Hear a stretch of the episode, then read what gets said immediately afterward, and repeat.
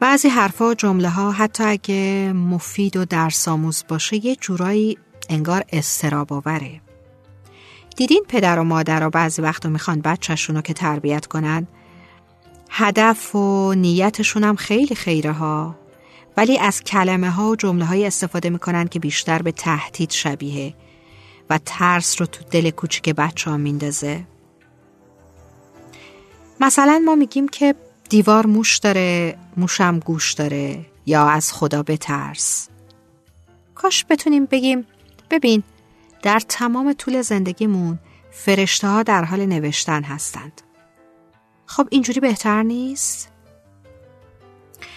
به نظر من اینجوری نسلی از ما متولد میشه که به جای مراقبت مردم و نگرانی از کنترل و مراقبت مردم مراقبت خدا رو در نظر بگیره. قصه از جایی تلخ شد که تو گوش همدیگه با عصبانیت مدام این عبارت ها رو خوندیم. بچه رو ول کردی به امان خدا. یا ماشین رو ول کردی به امان خدا. خونه رو ول کردی به امان خدا.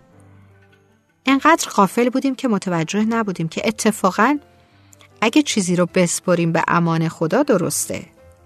در حالی که این جمله های تهدیدی خیلی استراباوره یعنی اینکه چه کار بدی کردید؟ احتیاط نکردید. پس سادش اینه که امان خدا شده مظهر ناامنی دیگه. خیلی مسخر است نه؟ در حالی که واقعا امترین جای عالم همون امان خداست.